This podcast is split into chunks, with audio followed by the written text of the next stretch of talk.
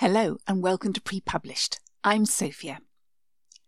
In this podcast, I try to reveal as much about the publishing process as I can to new writers.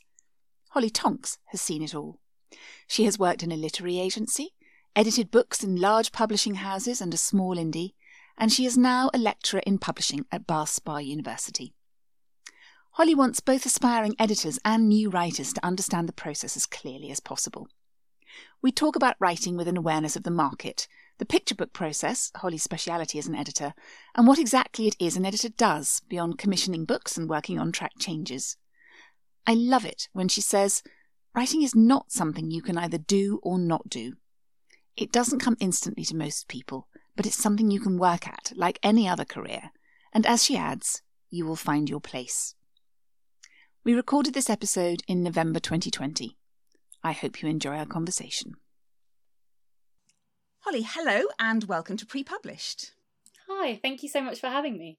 I wanted to get you to talk on pre published because you've already um, presented to um, students of mine uh, at City Uni and and explained to us what goes on behind the scenes for us anyway um, in a publishing company what, what an editor does and I want to come to that but um, I got to know you um, as the editor of my book, The Bigger Picture, at Tate Publishing. But now you are teaching at Bath Spa University, aren't you? And I'm really interested to know about the, the courses that you're teaching on and, and how they're set up. So do tell us about that. Absolutely, yeah. So I joined Bath Spa in January this year after working um, for about 10 years in industry as um, a picture book uh, commissioning editor. Um, and so I'm, I'm still doing some um, commissioning and working on picture books alongside my role. Um, but at Bath, I'm a lecturer in publishing, specialising in children's publishing. Um, and I work across the undergraduate program, which is um, a publishing degree that is um, it's a joint publishing degree with other subjects, so creative writing, English. Um, we have a lovely um, single honours degree in journalism and publishing, um, and it's one of the only um, degrees in the UK that is focused on publishing, and it's got a really lovely studio-based creative project feel. So what we do is make sure that the students have live, hands-on industry experience, and making sure that they're equipped with the skills that they need to to enter into um, a media career, be that publishing or into the kind of wider media career. Um, and then the other half of my job is that I work on the only um, MA in the world um, that is focused on children's publishing specifically, wow. Um, which is a fantastic, um, fantastic course, yeah. and I just love it. Um, and again, it's all project based. So at the moment, we're looking at how you acquire, how you build strategy, how you balance backlist and frontlist in a in a children's publisher. and my students are sort of coming up with acquisitions and ideas and starting to develop those and think about their publication strategies. That's amazing. And so, um, I did. I wasn't aware that that anyone was was teaching people how to how to get into publishing as opposed to how to get into writing. Um, and I'm fascinated because I'm sure that a lot of people who are who are creative writers also are really interested in the publishing world. So it's it's good to know that that's available. Um, Absolutely. And but and you also teach creative writers at Bath as well. Yes, so I am at the moment. Um, I'm the module coordinator for a module that sits across um, into the creative writing department, which is looking at exactly as you said, um, helping writers to gain an understanding of the publishing industry, the role of the writer within the publishing industry, because I think it's one of those things that we we don't talk about enough. Is that we are, um, you know, we're we're all part of the same company, and the writer is very much a part of that. They may not be sat in the office yeah. with us, but they're certainly, um, you know, a key part in producing the, the book. They are the the kind of very heart of it.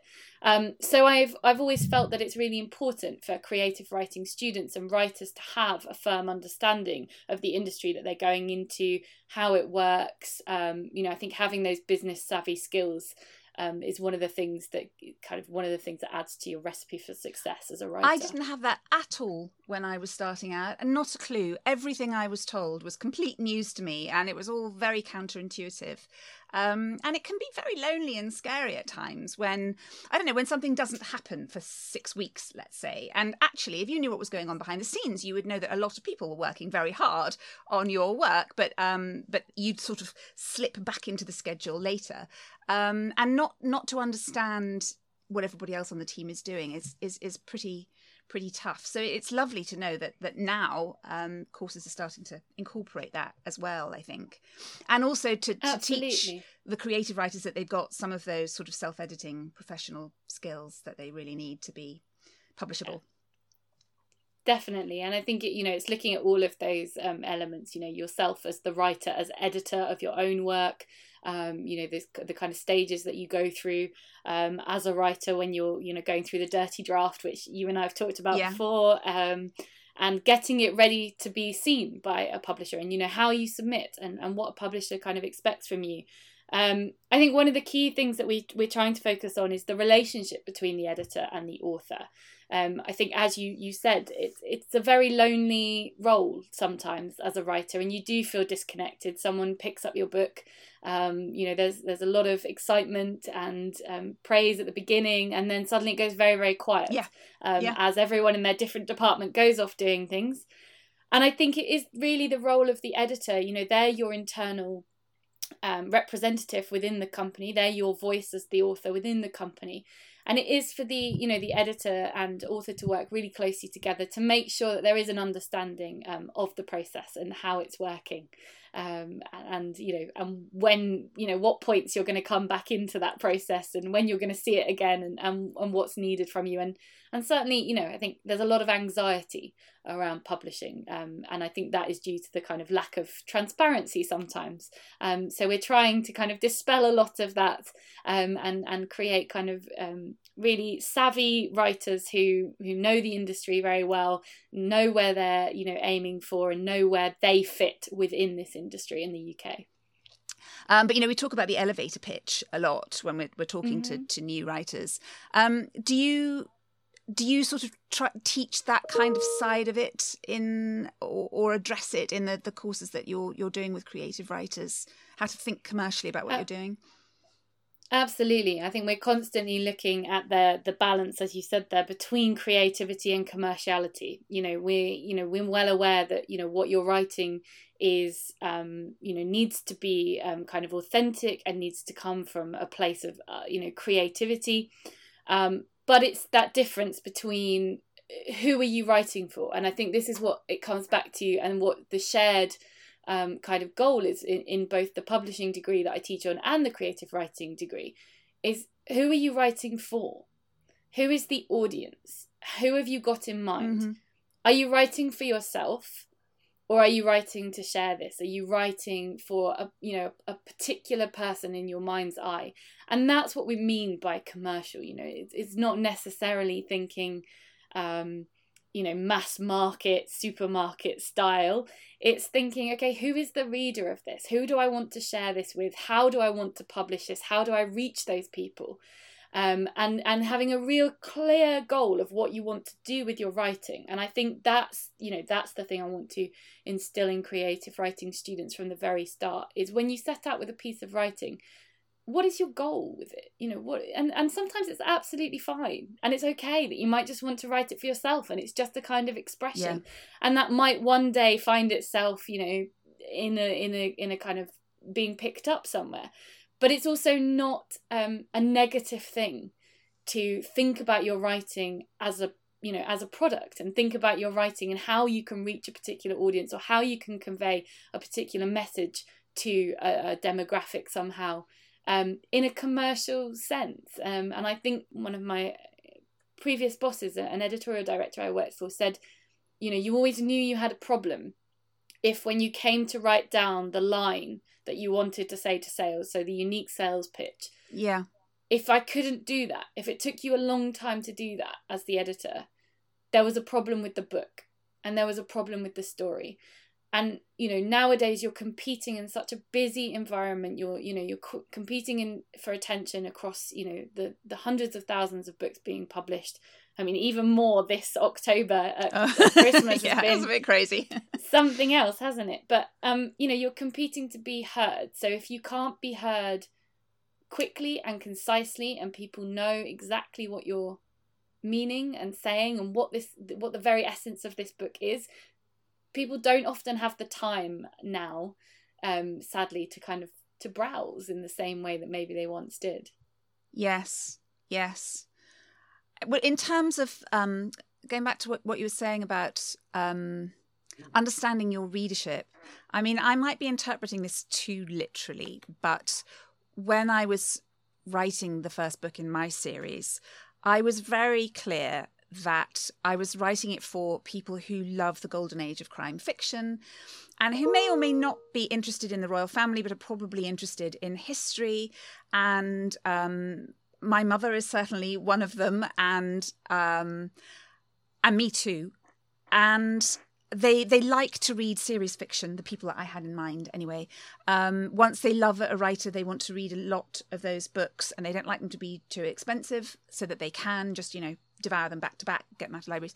Um, and and so I, I did feel that I if I was going to self publish it, which I was thinking about doing, I had a very clear marketing strategy in mind. But also, it helped me think about the, the plot. I didn't want it to be a very long, thick book. I wanted it to be one that could be sort of devoured in a couple of sittings. And yeah, it just it helped focus me a lot. Absolutely. It helps it you decide how it's going to be read, how you're going to present it, how you want it to be enjoyed. You know, the art of publishing is to make public, is to share, to yeah. to kind of to bring someone else into that world. And so you have to think about that person in the creation of the writing that you're doing. You know, it's it's wonderful to hear you say that you had such a clear idea um, of who who it was, you know, what this person would get out of your book and what they loved about it before you even sat down to put pen to paper. Um, you had that that the the end user, the end um, kind of enjoyment in your mind's eye, and yeah. I think that's so important. Um, as you know, when you're publishing your work in this in this sense. I yeah, I mean, I think it, it's a really tough ask of a new writer um, to have that so clearly. And a lot of the writing process, I think, that I've been talking to with, other people in the podcast is about is about finding that, finding it slowly, finding it gently, finding it yeah. through writing, and reading yeah. a lot, and of course through your own writing process. And it can take years to do, but I I certainly feel that once you're really getting towards the end of that process and you've got something and you've worked on it and you've worked out what it is um, that if if people are trying to help you f- work out your readership for it and and tweak it for them. Um, that's when i think it's quite helpful not to think oh but it is my soul i cannot change it. And to think oh okay so if i did this tweak then then maybe it can reach thousands of people instead of three people. Yeah. Um, and to have that open-mindedness as long as you trust the people that you're talking to absolutely and you know if you do take that that step and you want to publish your book and you want to work with a publisher and an editor i think you have to go into that open-mindedly. You have to go into that because you respect that publisher that you you know you you like their list you you think you can work with that editor. You know you and i've talked previously about how important that relationship is with the editor and author and and you know you have to be on the same wavelength for the book. Um, and then there is an element of trust. There really has to be an element of trust yeah. that you you know that you that you know where you need to kind of give and you know where you need to say okay yep yeah, they they you know they've got a really good point here. They've articulated their point well. I trust them that this is the right thing to do. And there are some things that you won't feel are the right thing to do and that you feel you know you know instinctively that is not the right thing to do. And it's you know it's always a conversation between the editor and author. Never feel that what is being said is being dictated to you. It's, it yes, should always yes. be a conversation. Absolutely. It can um, feel like it's being dictated just because, you know, we're at home sitting in our bedrooms. Of course, now you are as well, but it used yeah. to be that everybody, you know, that the diktat came from somebody sitting in a big fancy office and they would say, do this, and you would think, oh, I'm being told to do this. But as you say, you kind of not. You it is being suggested as a part of a partnership and it's it's good to have that that understanding. Absolutely absolutely. And again it, it's all to do with that end product. You know we stripping it down really coldly we we create products. They're fantastic products that come from the very essence of what it means to be human and our creativity and that's fantastic. And we have a real you know um, honor to be able to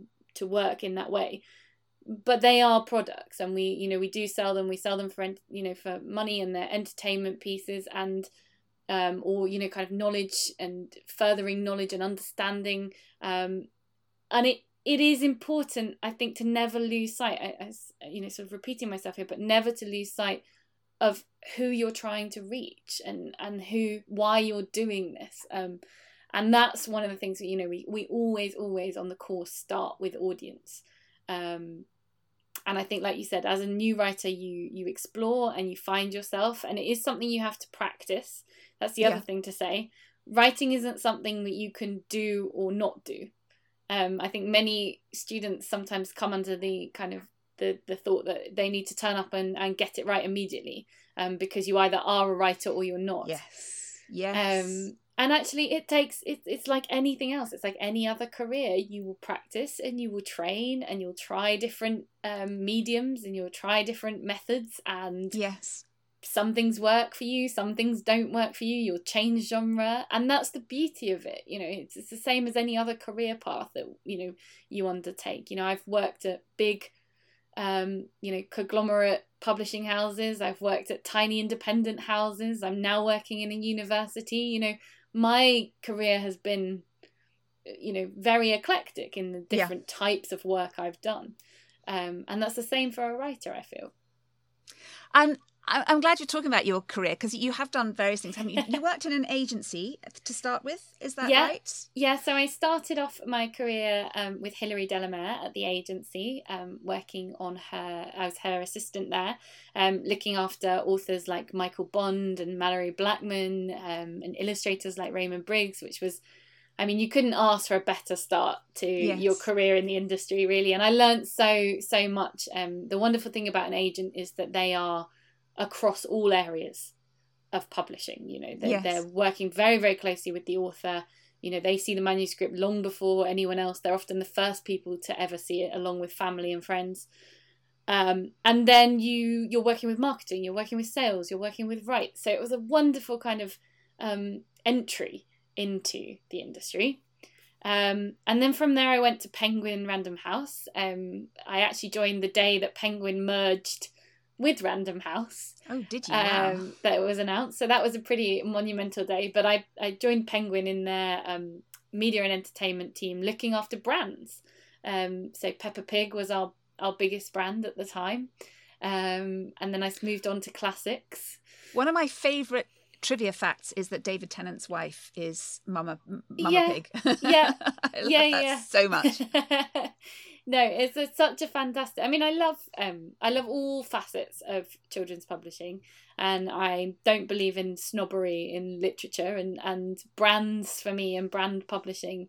Um, you know, I can remember talking again to a, a kind of very influential um, editorial director, and her saying, "I don't care what children read as long as they read," and I think yes. that's that's so important. You know, you you won't you can't open the gate directly into Treasure Island and Black Beauty and um, Lord of the Rings, you know, you have to have stepping stones and you have to capture people's imaginations. And the best way to do that is by capturing their passion.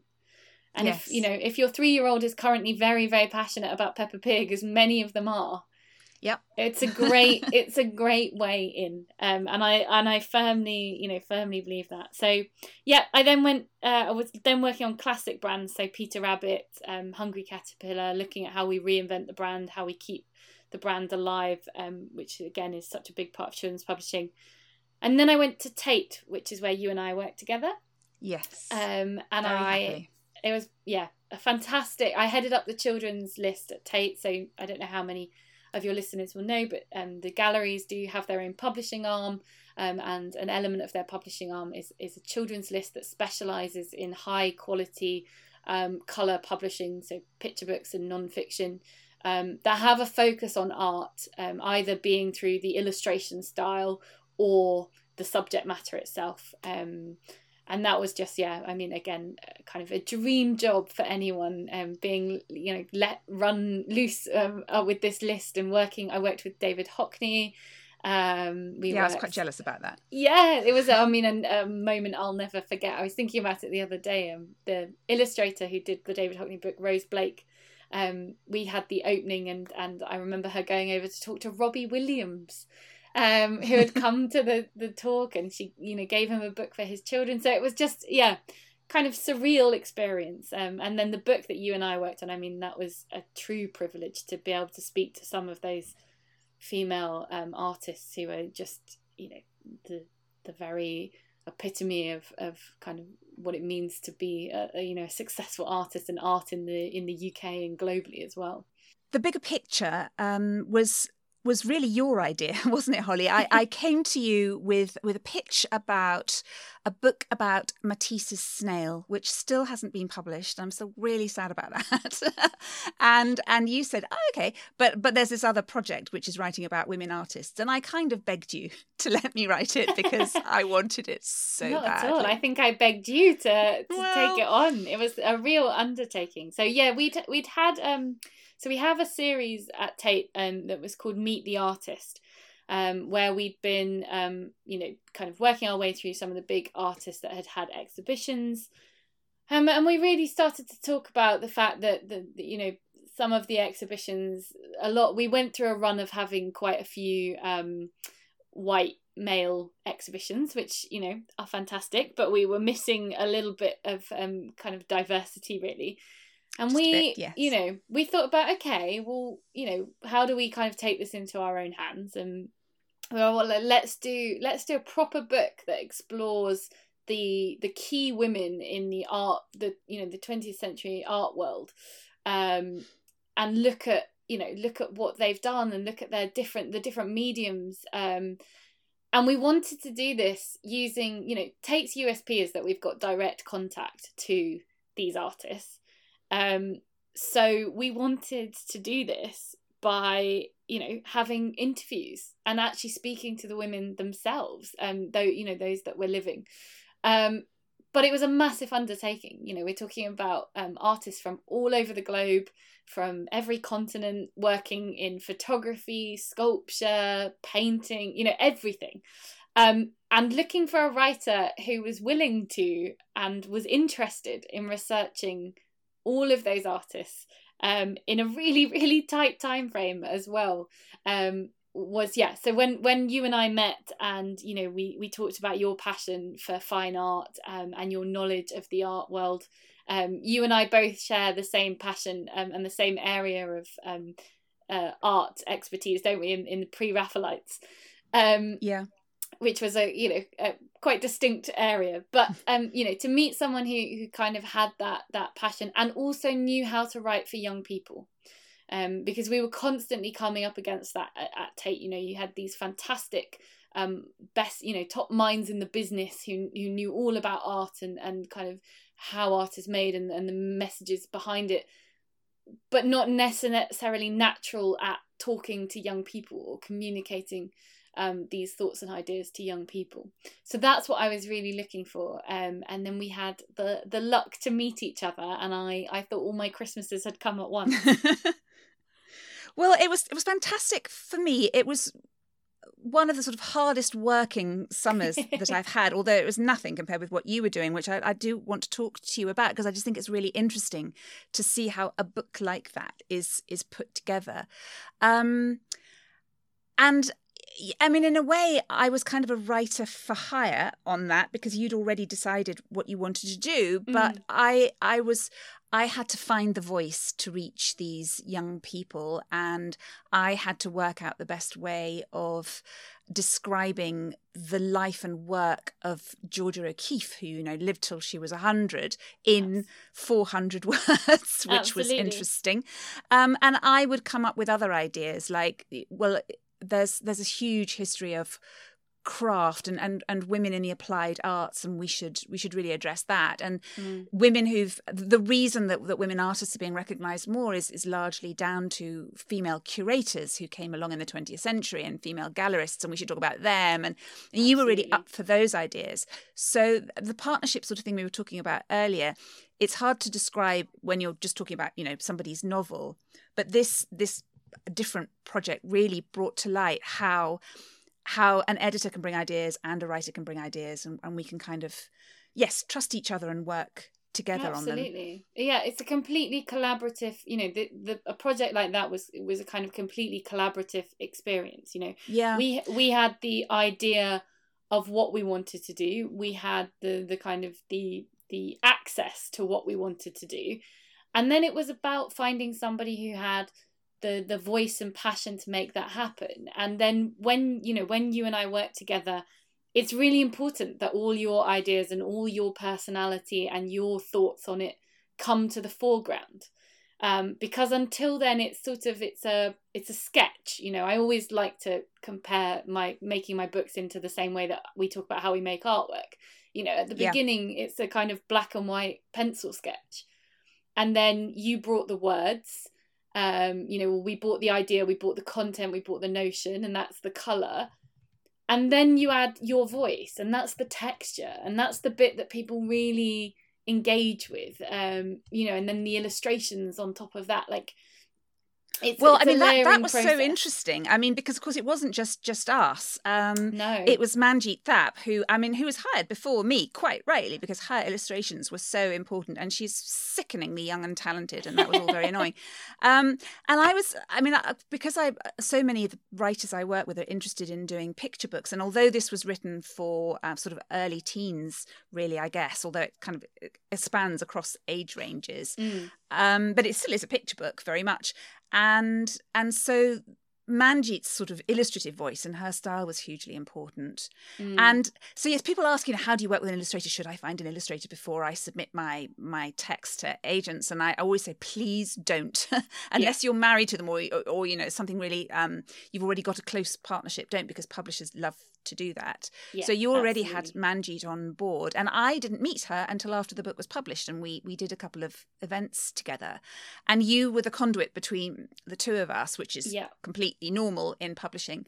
But it went. It was so lovely that I would send the text to you for an artist, and you would pass it along to Manjit, and then I we would see what she was coming up with, and there would be a, a phrase that she had really taken on board, and she'd illustrated that particular phrase. Like if I was talking about Barbara Hepworth, I would say that she'd love to create sculptures that you could you could see the landscape through them, and she Mm. had specifically done an illustration of exactly that, and it was very very exciting and and interesting to see that it was an organic process. So she might do something that would, when it came back, I would change what I'd written slightly so that it would incorporate something that she had done.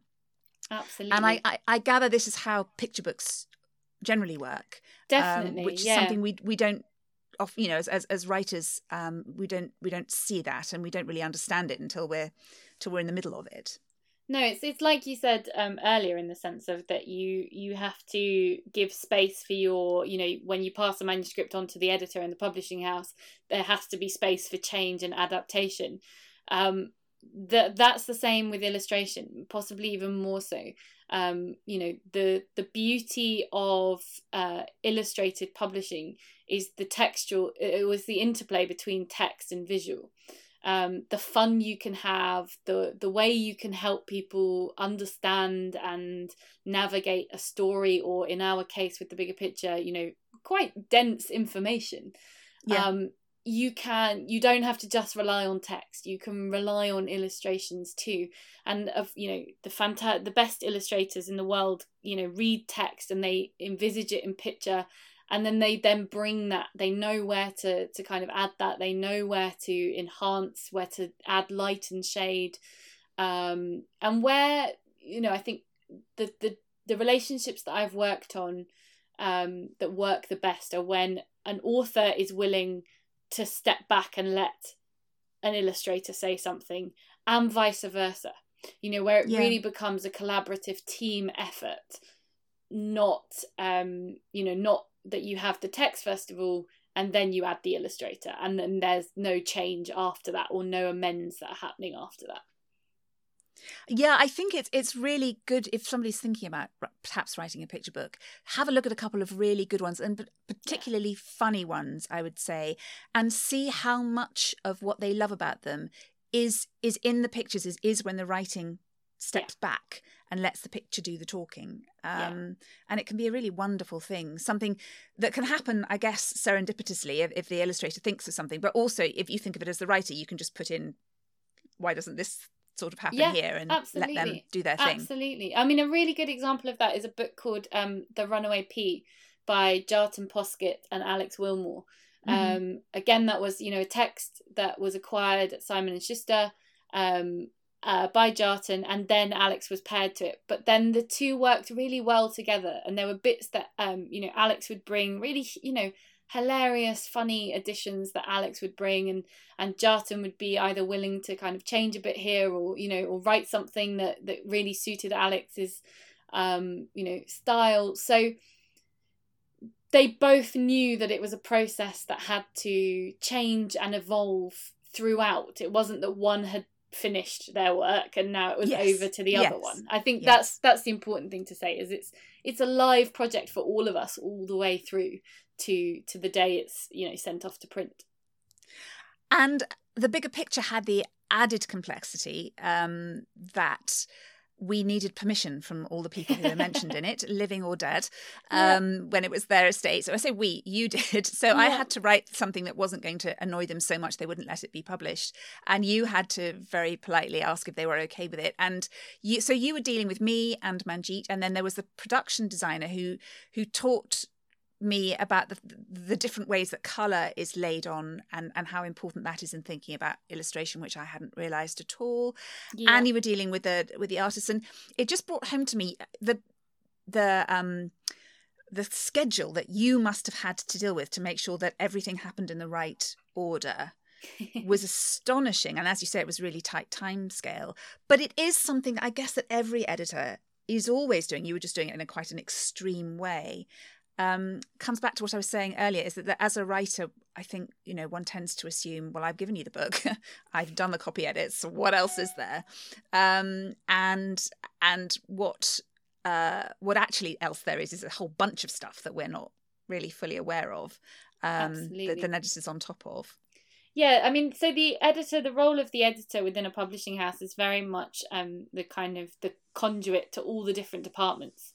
So, you know, if, if marketing needs something, if sales needs something, um, if design needs something, it generally all goes through the editor as the kind of project manager of, of a project. So, um, we, you know, possibly biasedly say but you know, we often talk about it like we're we're constantly spinning all the plates and all the plates have to go in the right order because one needs the other you know like marketing can't start their campaign until design have got a cover design can't start the cover until you've got the cover title the cover copy signed off with sales you know and and so all the orders and the plates have to spin at the same time. And i think um, the bigger picture is is a kind of um, a great example because not only did we have the general usual publishing process, we had on top of that all the artistic permissions of using the photographs, photo reproduction, um, we were writing about people and we were drawing people themselves. So you've got the likeness permission that you have to to get.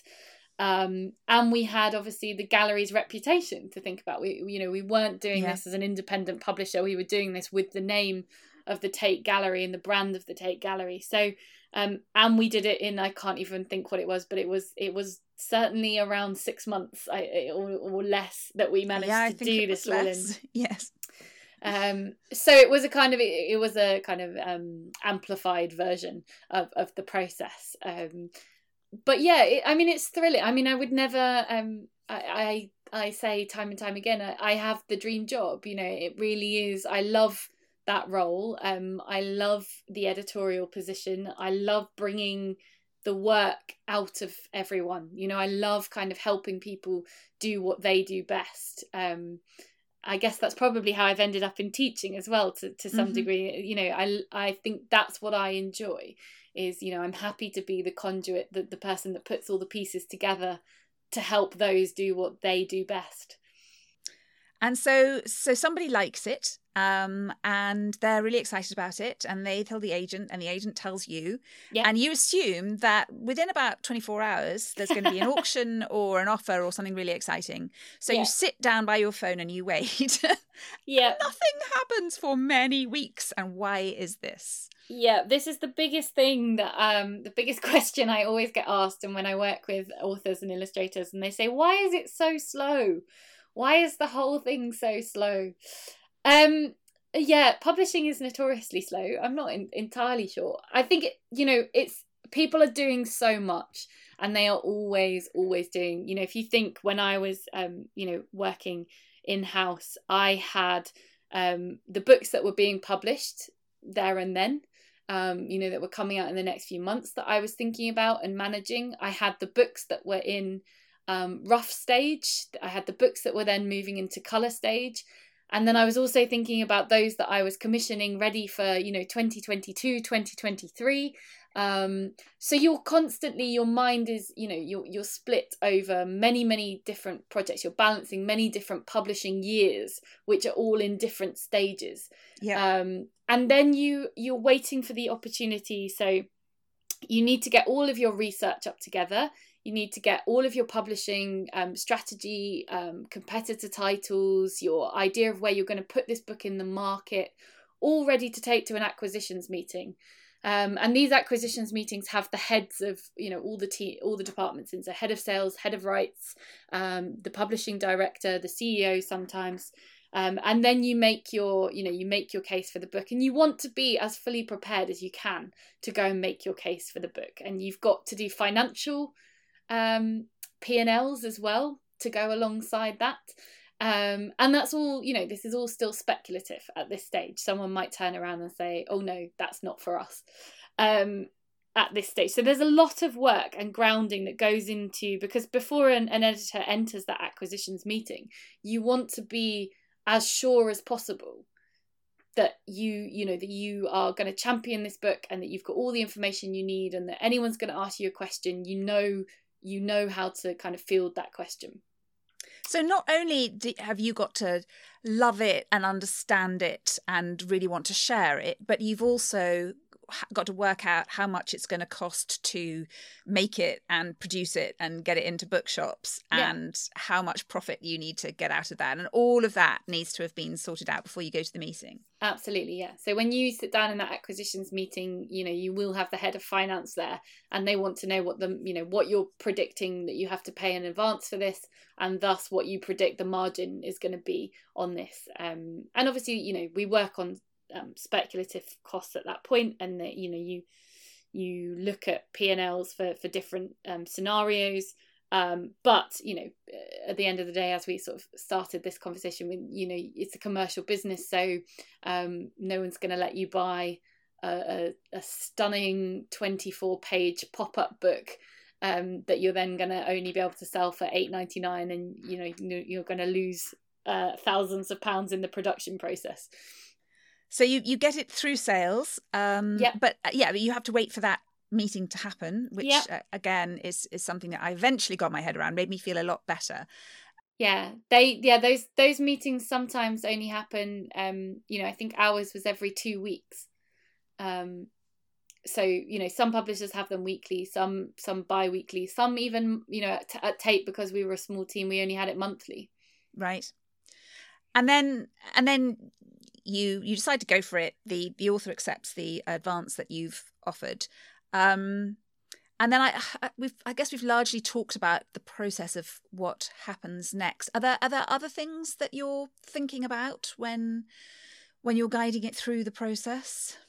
Um, if you're thinking about a picture book um, text that you want to buy, you're possibly also thinking about the illustration angle that you're going to take, the sort of illustrator you want to pair um, the person up with, because again, that helps sales and marketing um, envisage the, the book that you're trying to buy, uh, that you want to commission. So um, there's all of that to think about. Um, and then there's the, you know, contractual side of things. Um, so once um, uh, an editor is ready to to make an offer, they've you know they've had the go ahead. um, you need to draw up what's called a deal memo, which has all the different terms and the breakdowns of all the terms that you're offering, um, from your subsidiary rights um, splits to the, the kind of the home royalties, the export royalties, um, you know who's who's going to have merchandise rights, all of these kind of things, um, and you you draw up a deal memo that then goes over to the agent, um, and then that's sort of where those negotiations begin. Um, I think this is where I, I always recommend to, to writers when they get to that stage is to get an agent if they possibly yeah. can.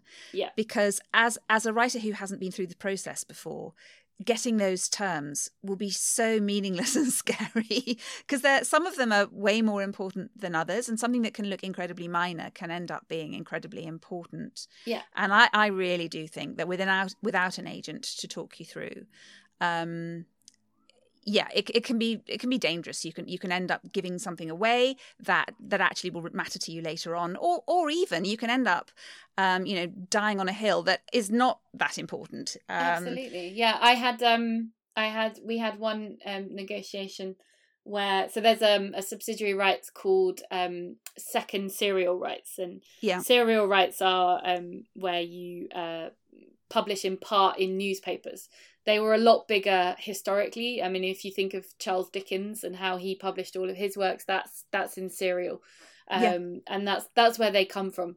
Um, and you still need them for biographies, especially kind of like political biographies. They often get serialized and things like that. Um, however, somebody tried to fight me over serial rights on a um, a coloring book. right. And you know, and and so again, you know, you just there's kind of so much historical as there is with anything legal any kind of legal contract there's there's many historical reasons why certain things are there why yeah. things are there to protect you um, and i think you know if you can if you you know if you're able um, an agent to help you navigate those negotiations to just tell you you know what what each one means and what the implication of each one is um, is a really helpful thing so yeah, there's a lot more to it than I, I ever understood. And then just as I thought I got my head around it in children's publishing, I moved into adult publishing where things are slightly different. Each division, each area and, and aspect of publishing has its own um, kind of parameters that it's working within um and and so you will see changes you know even from publisher to publisher you see yeah, huge so huge changes in the way that they work and the way that they structure um how they acquire how they buy and how they publish I'm so glad you said that. Yes, I've noticed that with editors as as well. And again, I'm sort of working across different publishing houses that I assumed there was the way of doing it, um, the way that you got your notes, the way that um, you would do a copy edit or something like that, the way that even um, speech marks would be used, you know, that, that tiny sort of level. And then, oh no, so, you know, one publishing house sp- speech marks are sort of double quotation marks, and in another one, they're single. Yeah. Um, and uh, yeah, and, and who does the copy edit and how that is managed can vary massively. So, yeah, almost any aspect of it is actually down to individual experience and individual taste. Yeah. Um, so um, that's a, it's a kind of useful thing to know as well, and also for a writer to know that if, if a way of working is not working for them, um, I found this out the hard way, but I'm glad I know it now. It is worth gently and politely pushing back sometimes. Of course. And yeah. saying, I, I completely understand that, that you work this way, but please can we just not? because yeah. it's not doing it for me. I, first... I mean, I say to all my authors, I'm happy to work in whatever way suits you know you best um you know be that. Some authors i have um would rather not show me anything until they feel it's very polished. Others yes. want to show me something you know every every time they write you know a spread or something they want to show me is that you know is it working? And you know because it's a collaborative process because the creative process is so individual um, you know, I feel my my job as a, as an editor is to kind of um, work within that parameter and, and help you achieve the best in the way that works um, best for you as a writer. Yes, I'd, I I have told this story before on pre-published, I'm sure, but um, I was working with Bella Pearson on um, the, the book, sort of two, two or three or four actually before Bigger Picture, um, and and she gave me a whole bunch of notes, and it was just too much, and I, I'd learned by then to sort of do my little pushback thing and say, I can't deal with this many notes all in one go. What can we do? And she was great because she then um, said, Well, should we go out to lunch? And then we just talked about it. Yeah. And I took the notes. She came armed with no notes at all at that point. Um, and she gave me as much as I could handle. And then I wrote the notes and I gave them back to her. So I was kind of more in charge of the process. So I was just writing up what, what I thought we'd said and she was agreeing. Um, and that worked brilliantly for me. Yeah. I was really comfortable going with that. And I was so grateful to her. She she didn't mind at all. She just adapted and that's the way we worked from then on really. And it was wonderful. Never never underestimate the the power of a phone call or a you know an in person conversation either. I think too much is done um, via email and sometimes things get lost and and kind of what you're trying to say and and what you Yeah. mean gets lost in in the kind of ether there so i always you know i'll, I'll always um generally try and have an editorial chat with my authors on the phone Yes, I agree. Um, in an indirect way, that was prompting me um, to ask another question, um, which is just to do with sort of percentages. So, if you're, let's say, we've got to the sort of the structural edit of a book where you, we're really sort of still thinking about the, the big building blocks of it and how they're working. yeah How how much pushback do you think is reasonable from a writer? So, if we start at the extreme of they hate everything you say and they won't do anything that never goes down well. And the other extreme is they just roll over and take on everything you say without a murmur. And that Mm. would worry me too, slightly as an editor, thinking, do they care about what they've written? So, do you have a sort of sense of what your parameters are for a reasonable amount of pushback? Um, no, not necessarily. I think it's whether I feel an author has stopped and considered why I've asked certain things. Yeah. Um, why I've I've suggested that something isn't quite working, or why I've asked them to revisit something. I I sort of feel that I would like all of my comments to be given the care and consideration. Yeah. Um, and then if if something doesn't agree you know if if, if it doesn't quite uh, you know work for you or there's something that you you're not happy about then we have a conversation over those and i can explain to you why i wasn't getting what you wanted me to get from that that piece. And we can say oh okay well you know i'm not happy with the way possibly you suggested that we do it but i could look at doing it like this. Or I could say you could say, well, actually, this is supposed to be leading up to that, and I could say, oh, okay, well, in that case, why don't we put something in a couple of chapters earlier that preempts that? Um, and I think it's things like that. You know, it, it's I, I I don't have a problem with pushback at all, as long as I feel it's been considered and we've talked about the reasons and we understand the effect that that that line or that word is having and we're okay with that um it's when you get immediate you know i can't even look at this and i you know it's it's too much um and i would always say to an author "S- don't look at it all at what you know track yes, changes there is that. track changes is an amazing thing because it allows us to do what we want to do but it's also aggressively read and um, looks horrific when you you first look at it. And take a step back when you get your edits and and and break them all down because you know look at them one chapter at a time and and really ask yourself what is the author uh, what is the editor trying to say? What are they missing here that i was trying to get across that isn't coming across um, because I promise you, if the editor is missing it, a portion of your audience will be missing it too. And it's not that perhaps you know you need to change it or you need to um, you know get rid of it. Even it can just be that it needs reframing or it it, needs positioning somehow or it needs some kind of setup for it. Um, that's you know you've got to see your editor as the voice of your reader. And once a book is published and out on the shelves the readers are going to read it and say what they're going to say about it and they don't you don't have the option to respond.